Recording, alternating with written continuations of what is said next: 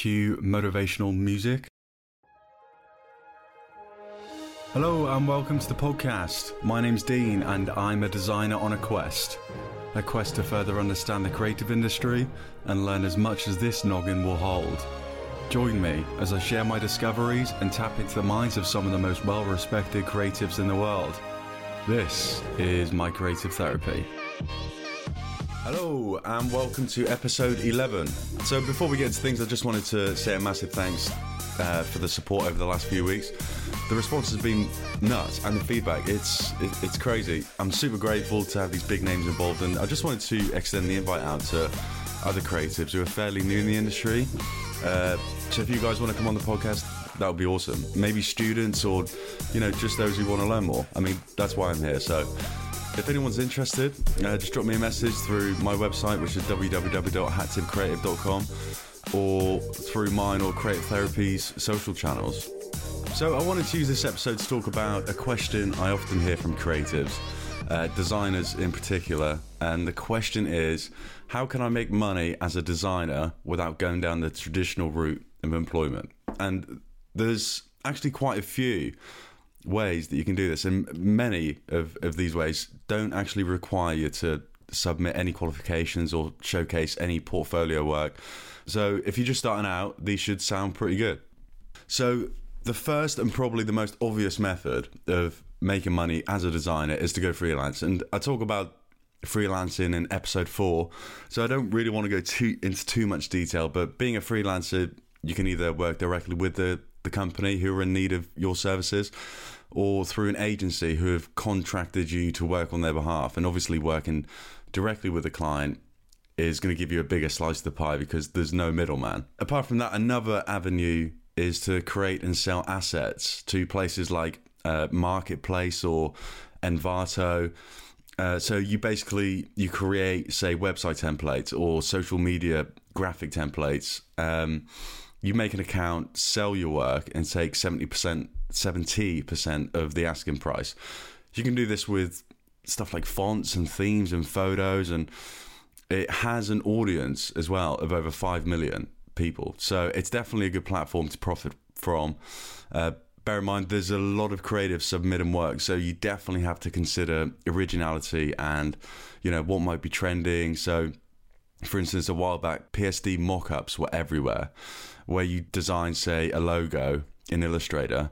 You download one of these uh, PSD mockups and you placed it from Illustrator into the PSD, and it give the illusion that you know your work was on a billboard or a sign or a business card. They, they were awesome because they showed how things could look in situ, but the value kind of diluted when everyone started using them. So definitely a good one, but just do your research first. Another fairly lucrative way to make money as a designer, and it, it's fairly similar to traditional freelance life, is by using websites like 99 Designs, Crowdspring, and a real popular at the moment, Vidsy, which works a little differently to 99 Designs and Crowdspring, and I'll explain a little bit more in a minute. But the real difference between using these tools and traditional freelancer methods is there's a fixed price set in place by the client. So the client will submit a brief to 99 Designs, for example, and say, you know, I want my campaign to look like this or my website or logo to look like this. And by the way, my budget is £12.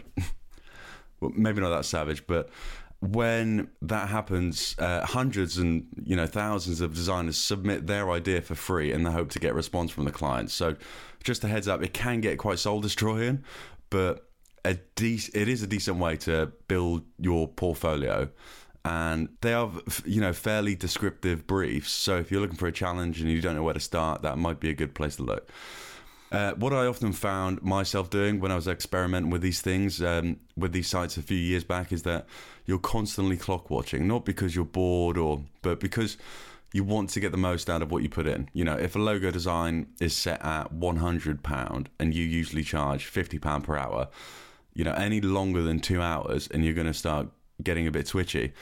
And uh, yeah, again, I mentioned this in sort of episode four, but it really does depend on how much you value your time. However, Vidsy is a new platform which I definitely recommend, and this isn't sponsored or anything, but they're mainly involved in motion graphics and video. A job goes up on the site from a client who is fairly usually big, so you get brands like Netflix, Amazon, Facebook uh, submit their jobs via Vidsy, and it it's a set price. However, this is the difference. So when you sign up to the site, you have to share your portfolio. And when there's a project that's available and it suits your skills and you've applied for it and been accepted to work on that project, as long as you submit your working files before the deadline, you'll be paid. So, unlike 99 Designs and Crowdspring, there's a there's that security of knowing that you're going to be paid. Uh, you won't be fighting against other creatives, and you'll be working with some awesome clients. Another option is to sell what you know. You can do that by setting up a YouTube channel, making money from advertising, or making a blog of maybe useful tips and tricks, and then selling advertising space on the side of the website. And you could even give away stuff like wallpapers or templates to drive traffic to the site, which obviously in return makes it a sweeter deal for advertisers or maybe traditional methods of teaching and coaching or you know workshops.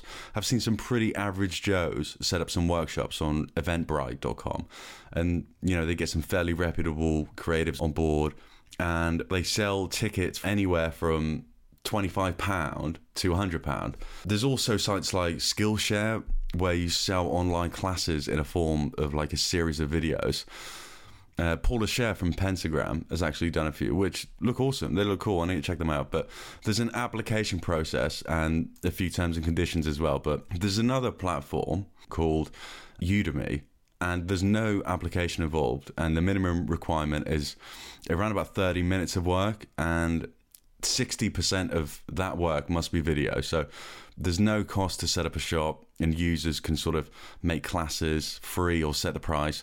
Most classes tend to run under $50, but uh, you could also write a book.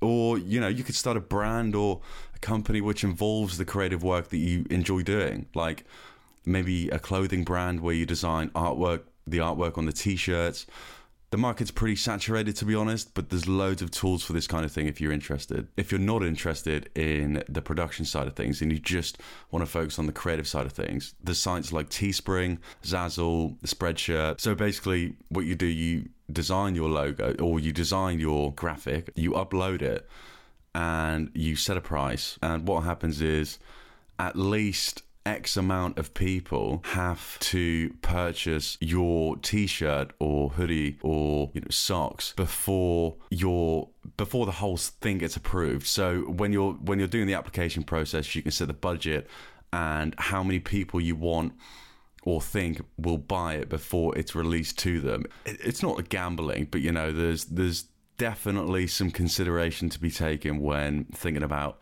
how many can I sell for this price? So that's kind of how it works. But yeah, check them out anyway. You'll find more on their website. But the good thing is that, that, there's loads of different ways to make money on the side as a designer, and some of which you could definitely make a living from. I hope this all helps, and yeah, speak to you soon.